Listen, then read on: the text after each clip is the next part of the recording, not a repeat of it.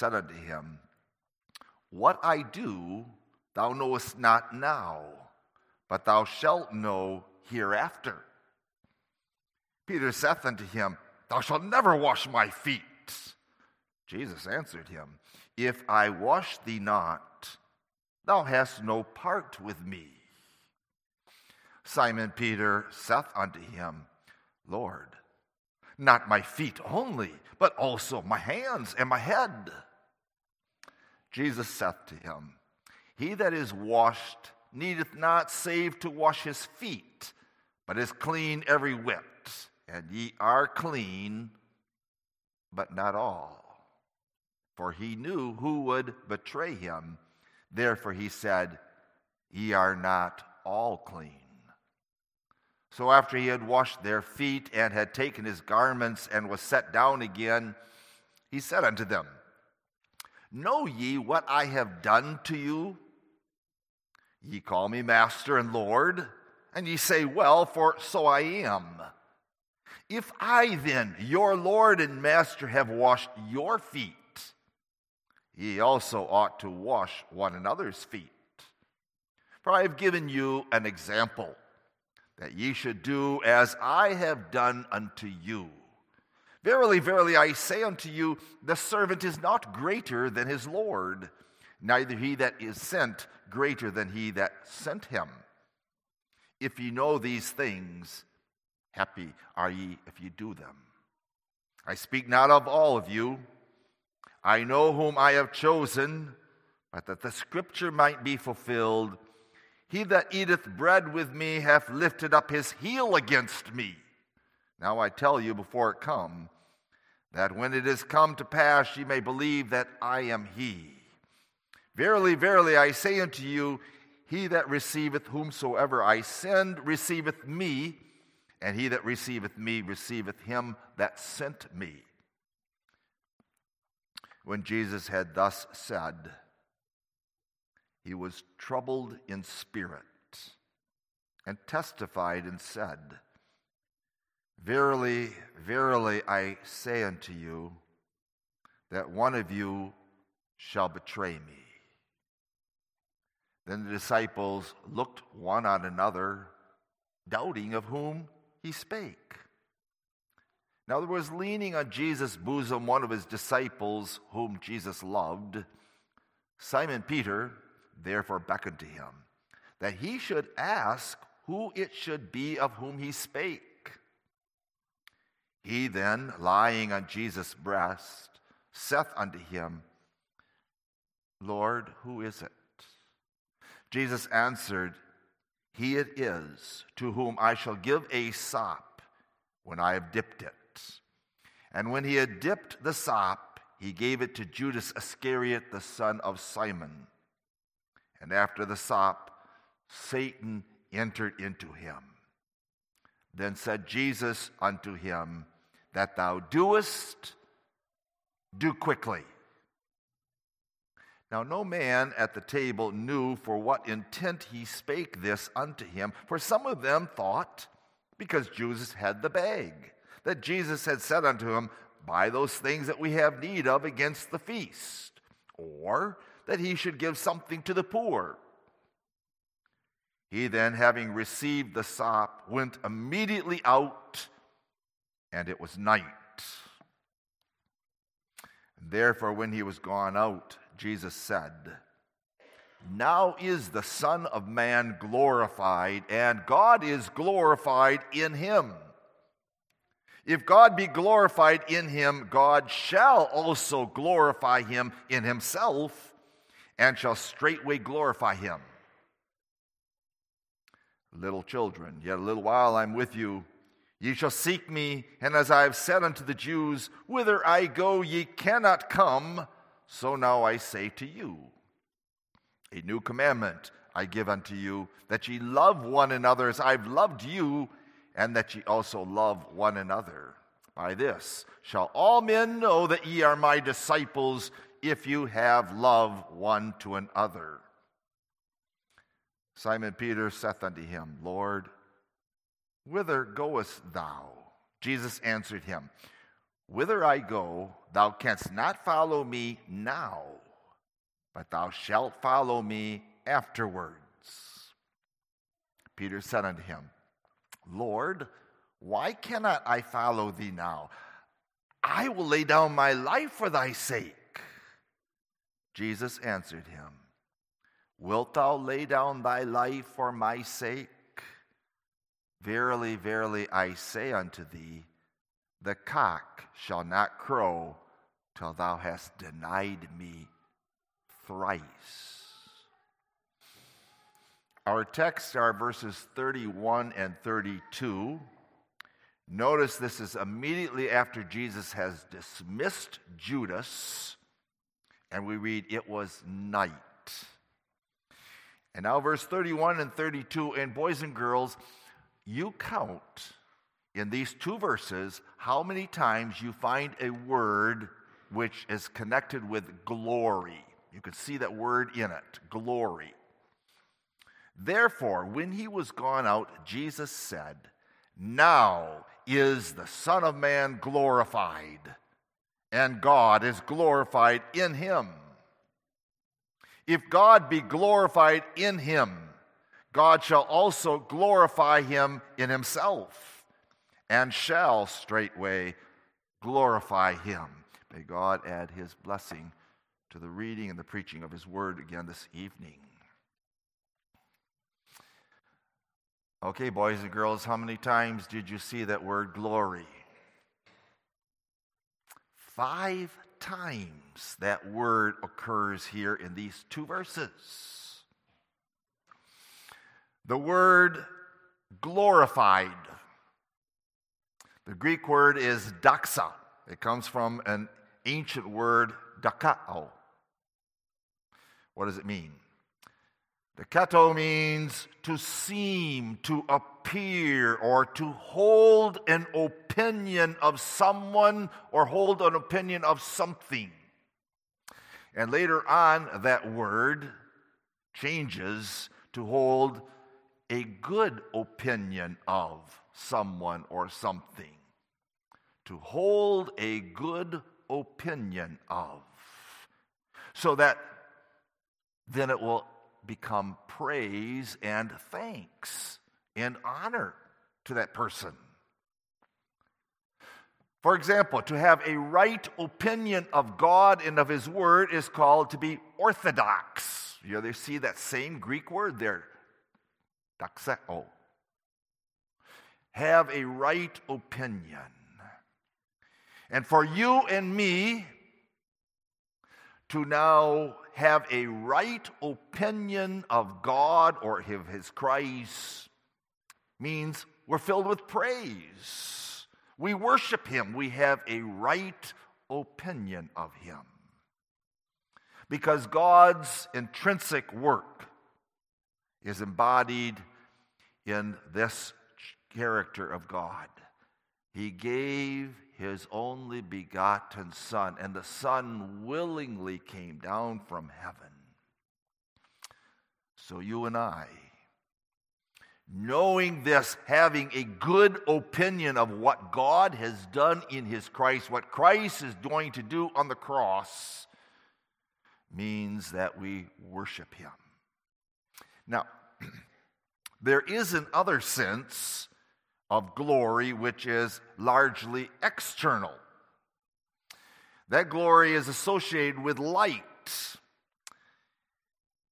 We read in the Old Testament that God dwells in glory unapproachable.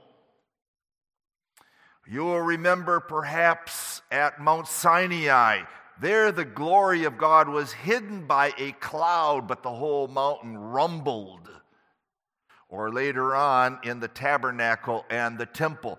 The glory of Lord would come down upon that tabernacle or temple in the form of a cloud called the Shekinah.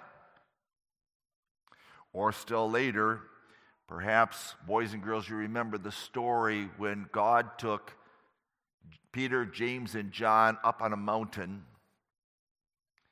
and there they saw Jesus Christ shining, and along with Jesus Christ, they saw Moses and they saw also Elijah. And it was so glorious, Peter, the one who always speaks kind of impetuously, he says, Shall we build some booths here? In other words, Moses was saying, This is wonderful. Or Peter was saying, This is wonderful. I like this idea instead of what Jesus is talking about going down to Jerusalem, where he's hated. In the two verses that we have before us tonight, we have to understand Jesus to be using the word in that, in that first sense. Christ Jesus is going to be revealed, and the Father is going to be revealed in all of their worth, in their character, and in their work. Have a good opinion worthy of worship and praise. So, when? When is this glorification of Christ, when is this glorification of God going to take place?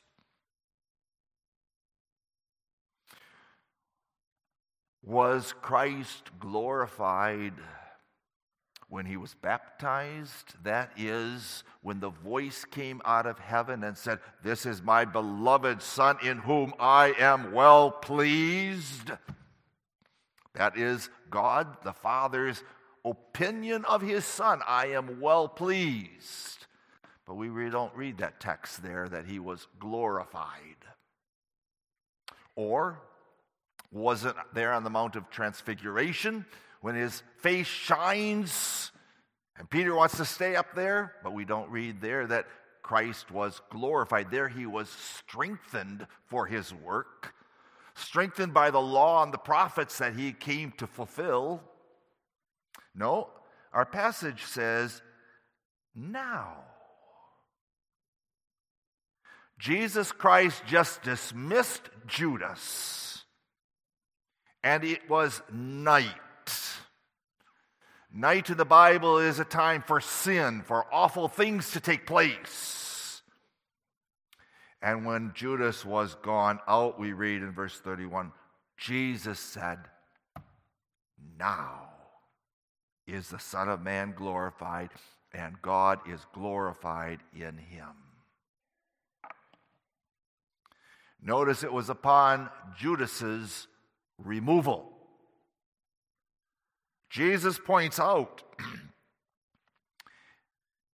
after Judas is gone, how he looks upon what is going to take place by Judas' treachery, namely, that he is going to be glorified in and he's going to be glorified after his sufferings. And God will be glorified in him in his sufferings and afterward.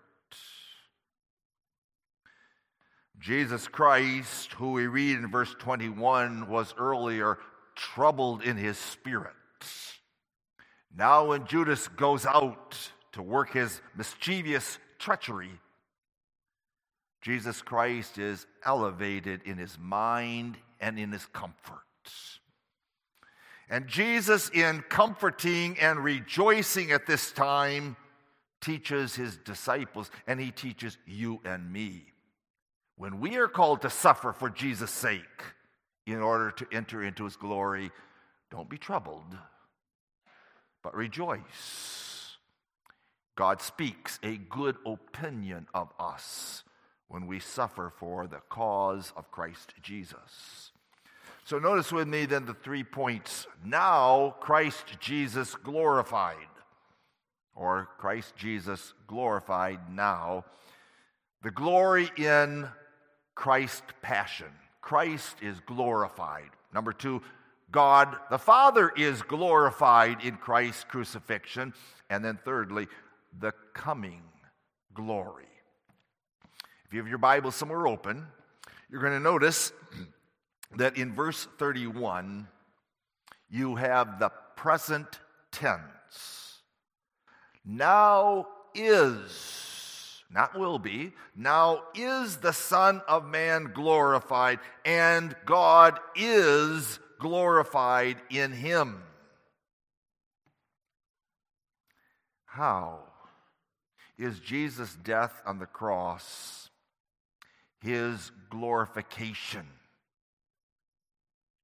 Isn't it the third step of his great humiliation? He was born, he suffered all of his life long, he died, he was buried, and he descended into hell.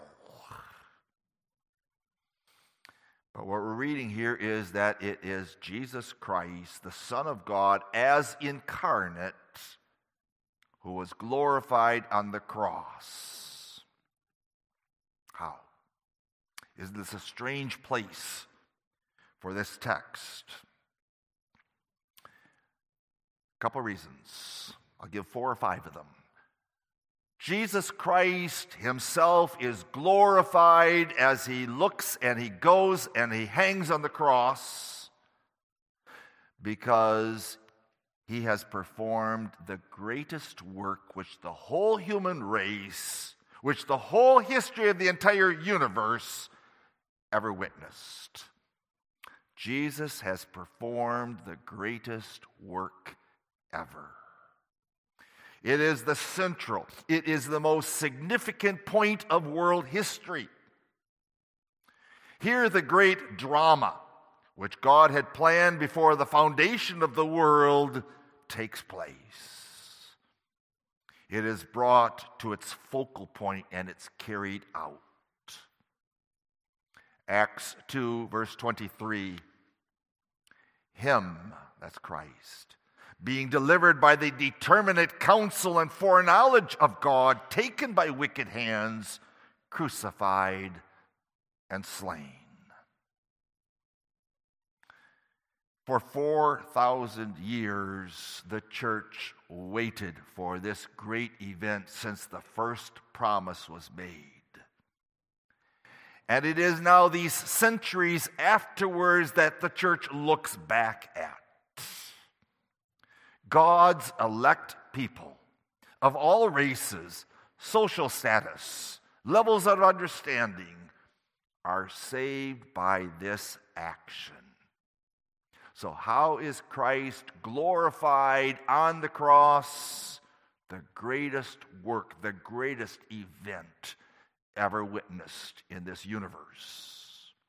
Second of all, at the cross, Jesus reversed the work and the conduct of the first Adam. And he turned history of our race around. The first Adam was disobedient unto death. The last Adam was obedient unto death, even the death of the cross. The Apostle Paul works that out for us in Romans chapter 5, verse 18. Therefore, as by the offense of one judgment came upon all men to condemnation, even so by the righteousness of the one, the free gift came upon all men unto justification of life. Jesus Christ reversed what our first representative, Adam, did. When Adam decided to disobey God, it was as if he had fallen off a cliff, carrying the whole string of his descendants with him. Boys and girls, imagine this a moment mountain climbers. They're climbing up the mountain for safety. They are tied to one another with a rope. And the first climber all of a sudden is trying to grasp, is trying to grasp, and he fails and he falls. And as he falls, he rips all the other climbers behind him also off the face of the cliff down to their death. Tied together. So Adam fell, and all of his posterity, the human race, fell with him. But there is the last climber. The last climber that has dug in securely, and as the rest are all falling, he holds up. And all those who are tied to him by faith are also saved. The Lord Jesus did not, like Adam, succumb to temptations. The Lord Jesus, unlike Adam, did not sin, but offers up himself as the perfect sacrifice for humanity. He becomes the only safe and stable point of humanity. And all those who are roped, that is, all those who are united to him by faith, are saved by him. The fall of Adam, which led to destruction, is now reversed in Jesus Christ. By Christ's atonement, Jesus leads those who are his to safety. Thirdly, Jesus Christ is glorified because through death, he destroyed him who had the power of death, that is, the devil. Hebrews 2, verse 14. For as the children are partakers of flesh and blood, he also, that is Christ, took part of the same, that through death he might destroy him who had the power of death, that is, the devil. Jesus is glorified. In his death, he destroyed him who had the power of death, the devil. We read in 1 Corinthians 15, verse 56 the sting of death is sin, and the power of sin is the law. The Lord Jesus provided an atonement for sin and thus broke the power of sin within us and over those who are his own people. Yes, the crucifixion of Jesus completed, accomplished the utter defeat of the arch enemy of God and of man, Satan. Isn't it almost lawful, uh, laughable? Satan rubbing his hands with glee. He got Judas to do the awful activity of betraying Jesus, and there Jesus is hanging on the cross. And he might laugh then, but the very act, Satan was defeated. Christ glorified by overcoming the power of sin and Satan and death.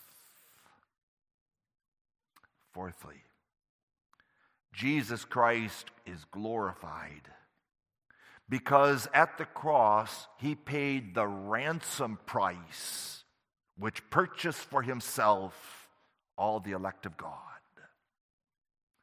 What glory that was for the Son of Man! That he should do what no one else in creation can do, for as we read in the Psalms, the ransom of a soul is costly. He does what no one else can do. Through immeasurable suffering and shame, he brings many sons to glory. He was a willing sufferer. The price for your and my salvation was cheerfully get paid. He was led, not driven, as a lamb to the slaughter. Jesus put it all to, in motion there at that Last Supper, where he dismissed Judas. Go do what you're going to do. And that's something that the religious leaders did not want to happen at this time because it was the Passover feast. Jesus sets it in motion. Do it. Christ endured the cross, despising the shame, paid for it all. Do you hear him from the cross? As he cries out in the sixth word of the cross, It is finished. The ransom price paid in full, the penalty for sin, death, is now here. By his crosswork, there is a glory acquired by our mediator. Now, the first word in our text glorify is in the present tense. And there also then in Christ being glorified at that time in his work, God is glorified in him. This is his, God's perfectly obedient Son. How could God not be glorified in the obedience that Christ rendered? That obedience, that righteousness, which is imputed to you and me. When you think of Jesus' work, always think of it in terms of two different things. Number one, he had to die so that we could be forgiven. But that doesn't get you in heaven yet. He had to die to take away the penalty of our sins, but he also had to live a righteous life so that that life of Christ, that righteousness, could be applied to us. And he was obedient even unto death. God is glorified in the crucifixion of his Son. Even though it's those wicked hands that have laid hold of him, those blasphemous mouths that are crying out to him, If thou art the Christ, come down from the cross.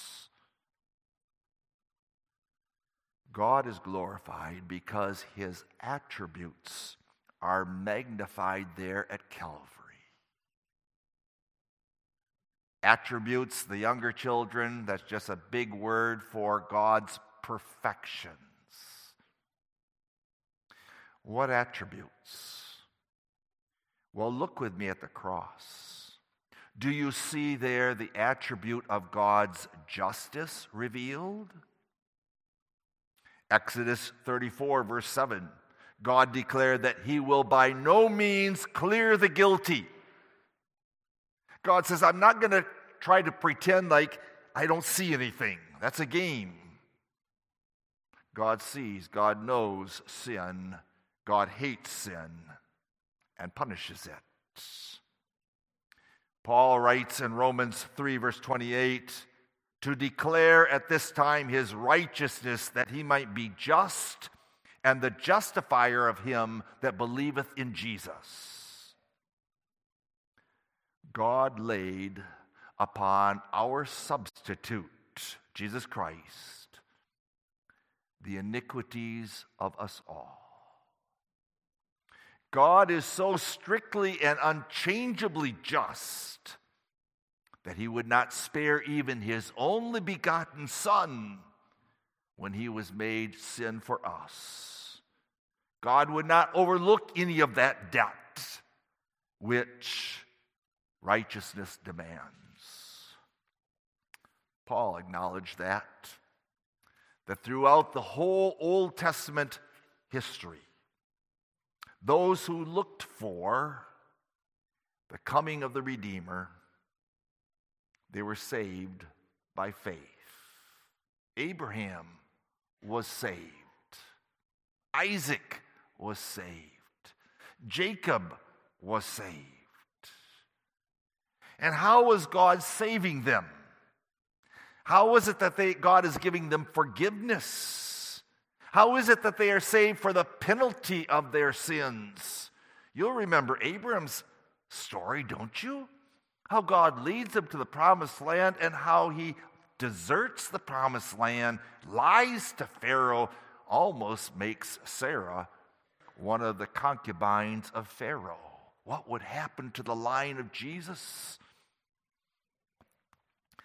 And if Abram didn't learn from that time when he is rebuked by Pharaoh, he does the same thing later on with his friend Abimelech. And Abimelech has to again chastise him for what he is doing. How is it that Abram is saved, that he is forgiven those terrible sins? What's done with it? Where is that sin punished? Is it just for God to forgive an Abraham or an Isaac or a Jacob or a you and me? You'll remember how we read how the devil entered into heaven and brought accusation against Moses. What's Moses doing up in heaven? After all, you said, Speak to the rock, and you hit the rock. You weren't a good mediator, Moses. How is it that they're all saved? And the answer is when Jesus died on the cross, there our sins were punished in him, and God was seen to be just in all of his previous acts of forgiveness. The blood of goats and bulls, only pictures. But now, when Jesus goes to the cross, yes, there's God's justice. Sin will be punished with death, even that of his only begotten Son. And as the Old Testament then looked forward to that cross, you and I look back at that cross and we say, God is not only the one who justifies the ungodly, but God is also the one who is just in doing so. God didn't pretend that the sin just disappeared or it wasn't there, but He put it upon His Son and He punished it with the bitter and the shameful death of the cross. God was beautifully glorified by the propitiation that was made by the Lord Jesus Christ. I just, I just used another big word, didn't I, boys and girls? Propitiation. And that word means the anger taken and turned away. The anger of God for your and my sins turned away from us there on that cross and the hours of darkness Second of all, what other attribute do we see of our God glorified at the cross? And the answer is God's holiness. We read in Habakkuk 1, verse 13 God is of purer eyes than to behold evil, and canst not look at iniquity. Galatians 3, verse 13 Christ was made a curse for us. It was this. It was this that made Jesus to cry out, My God, my God, why hast thou forsaken me? Never did God manifest his hatred of sin in the suffering and death of his only begotten Son. Never before. All the honor is due to the holiness of God. The holiness of God acknowledged by the holy angels, the holiness of God by all the obedience and suffering of holy men who ever existed or will exist. Nothing, nothing stands in comparison to the offering of Jesus Christ there on the cross. In order that every demand of God's holiness, which sin had outraged, might be fully met. What a Savior. God's justice, God's holiness, God's faithfulness. God's faithfulness is exceedingly glorified in the cross. In the Old Testament, God promised a deliverer to Adam and Eve. He covered them with coats of skin, and he made a promise that the seed of the woman would crush the head of the serpent. And all through the whole Testament history, there was all those blood sacrifices done over and over and over again. There was the promise to Abraham I am going to bless you and all nations through you. I'm going to do that through your seed. And Paul points out that seed is singular. Galatians 3, verse 16, not to seeds as of many, but as of one, and to thy seed, which is Christ. There was the promise of the seed of David that would sit upon the throne forever and ever and ever. And the longest one in the line of David that sat upon that throne was Manasseh, that wicked king, for most of his life, for 55 years. Where is the promise? There is the promise in Isaiah 53 of the obedient servant of God, a man of sorrows, despised and rejected of men, who would bear our griefs and who would carry our sorrows. Isaiah 53, verse 5 wounded for our transgressions, bruised for our iniquities. The chastisement of our peace was upon him, and with his stripes we are healed. Oh, through that 4,000 years of Old Testament history, as the saints looked and looked and looked for that promise, had God forgotten? Are we destitute of hope? Were his promises false? No. No, all of those promises received their exact fulfillment at Calvary. And so Jeremy the prophet says in Lamentations 3 we are not consumed because of his mercies that are new every morning. What's the rest of that verse? Do you remember it? Great is thy faithfulness. So, God is glorified at the cross in his justice, in his holiness, in his faithfulness, fourthly, in his love. A love revealed and exceedingly glorified at the cross. All of us know that verse from John 3, verse 16, don't we? For God so loved the world that he gave his only begotten Son. 1 John 4, verse 10 here is love. Not that we loved God, but that he loved us and he put his Son to be the propitiation for our sins. Nothing, nothing in history reveals the love of God as does the cross of Jesus Christ. Romans 5, verse 8. But God commendeth his love toward us, in while we were yet sinners, Christ died for us. How do you, how do I know that God loves us? I had a woman in one of my churches, because of trials and difficulties in growing up as an adolescent, raise that question over and over How can I know that God loves me? And my answer to her was Look to the cross. God loved you so much that he gave his son to redeem you and me from sin. God's justice, God's holiness, God's faithfulness, God's love.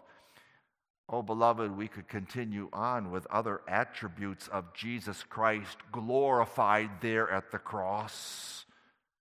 Let's talk about his mercy, which is one of the forms of his love. Mercy is showing pity to those who are helpless and hopeless and coming to their aid. That's what God did for you and me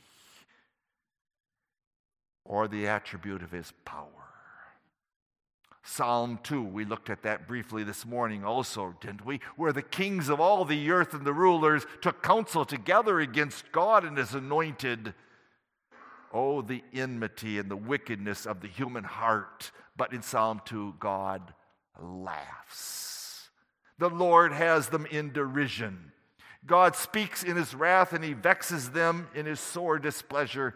God takes and he uses the wicked plots and deeds to work their own downfall and the exaltation of his son through death to sit upon his throne. God took the wickedness of Satan against him himself. God used the wickedness of Judas to end his life. But God uses those wicked things in his power in order to glorify his son in his death and resurrection. No one, no one could take Jesus' life from him, but he voluntarily laid it down of himself. Yes, the power of God is magnified. 2 Corinthians 13, verse 4 Christ was crucified through weakness. And in 1 Corinthians 1, verse 25, the weakness of God is stronger than that of men, gloriously manifested, demonstrated in the cross. God won the victory over Satan, the great defeat. That finishes up verse 31. Now we got to go to verse 32.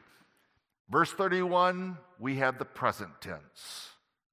Now is the Son of Man glorified, and God is glorified in him. And now, all of a sudden, in verse 32, if God be glorified in him, and he was, God shall, future, God shall also glorify him in himself and shall straightway glorify him. So there is a coming glory of God and his Christ. God is going to immediately place a new and a special glory upon his Son, Jesus Christ. And I want you to see that in our text, because I haven't explained it yet, that term, Son of God. Now is the Son of Man glorified, that term. That term that Jesus is the one who uses most of the time, only once one of the disciples uses it. Jesus uses it for his humanity. He's not only the Son of God, but he is also the Son of Man. But there's another reference for Son of Man. Do you know where it is? Daniel chapter 7. We read there in verse 13 and 14 I saw in the night visions and behold, one like the Son of Man came with the clouds of heaven and came to the Ancient of Days, and they brought him near before him. And there was given him dominion and glory and a kingdom that all people, nations, and languages should serve him. His dominion is an everlasting dominion which shall not pass away, and his kingdom that which shall not be destroyed. Jesus, by his death, has established his kingdom, of which by grace you and I are citizens. A kingdom that is still coming and will be fully realized when Jesus comes again. A kingdom that cannot be destroyed. And there again, you'll remember from Daniel the other story, the dream of Nebuchadnezzar that great image of all the kingdoms of man, and that tiny little stone cut out without hands comes rolling down from above. And it destroys that image, all the kingdoms of man, and then that stone grows and grows and grows, and it fills the whole earth. What a glory is given to Christ as he's seated at God's right hand, ruling all the affairs here in the world. And God continues immediately after Jesus' death to give him a glory, the glory through his resurrection, the raised one. God raised him from the dead. That was the proof that he has paid for all the sins of his people. For if there was even one sin, God would not have raised him. God raised him from the dead. God caused him to ascend up into heaven and he is now sitting at God's right hand. And his and our enemies are made what? His footstool. His footstool.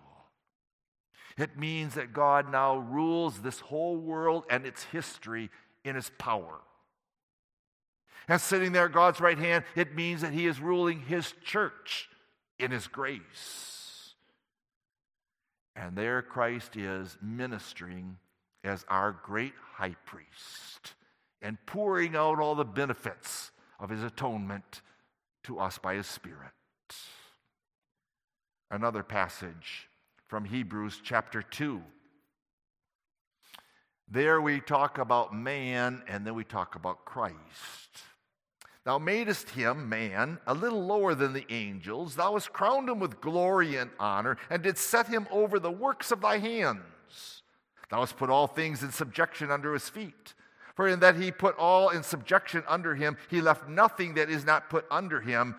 But now we see not yet all things put under him, but we see Jesus, who was made a little lower than the angels for the suffering of death, crowned with glory and honor, that he might, by the grace of God, should taste death for every man. If Christ is glorified now, and he is, and if he's going to return one day, and he is, we will see him in all of his splendor. Whether we be one of those that remain yet on the earth when he's coming down, or we are one of those who are following in his train from heaven at the trump of God. He comes with the clouds of glory, and he will be hailed the King of Kings, the Lord of Lords, acknowledged by such not only as his redeemed people, but even the wicked in hell will have to acknowledge it. Fourthly, Christ will be glorified, future, by bringing many sons to glory. Many, innumerable. We said that this morning, didn't we? As the stars of the sky or the sand of the seashore. He is the one whom we seek to glorify now with our obedience. He is the one whom we seek to serve faithfully now, and we will serve perfectly in heaven, in the new heavens and the new earth. We read in 1 Corinthians 2, verse 9, but as it is written, eye hath not seen, nor ear heard, neither hath entered into the heart of man the things which God hath prepared for them that love him. Oh, beloved, as Christ looked beyond the cross to the crown, which he would soon wear, so as believers, we too should look beyond the trials, the difficulties, and the sins and temptations of this earth to the glory that will be ours at last. Christ glorified, God glorified in Christ Jesus. And you and I voice that good opinion of our God. There is no other God like our God. There is no Savior like our Savior. And we will be glorified with him. May we say then with the Apostle Paul in Galatians 6, verse 14, but God forbid that I should glory save in the cross of our Lord Jesus Christ, by whom the world is crucified unto me, and I and unto the world. New creatures, because of God's glory demonstrated there at the cross of Jesus Christ. So, what shall we speak of Christ? What shall we speak of Christ's cross? we have a good opinion, a beautiful opinion. We have the knowledge that God has revealed there is our Savior. Stupendous event. Yes, in our hearts, may we sing that song In the cross of Christ, I glory. Amen. Father in heaven, during that dark night. Betrayed by Judas. As Jesus contemplates his cross, he asks if it can be taken away. But he says, Thy will be done. What a Savior we have. And we're thankful that in our songs and in our speech to one another, we are able to speak of what the Lord has done for us. that we are able to praise and worship him and his Father who sent him. And we will be taken up into that glory. Come, Lord Jesus, come quickly. Amen.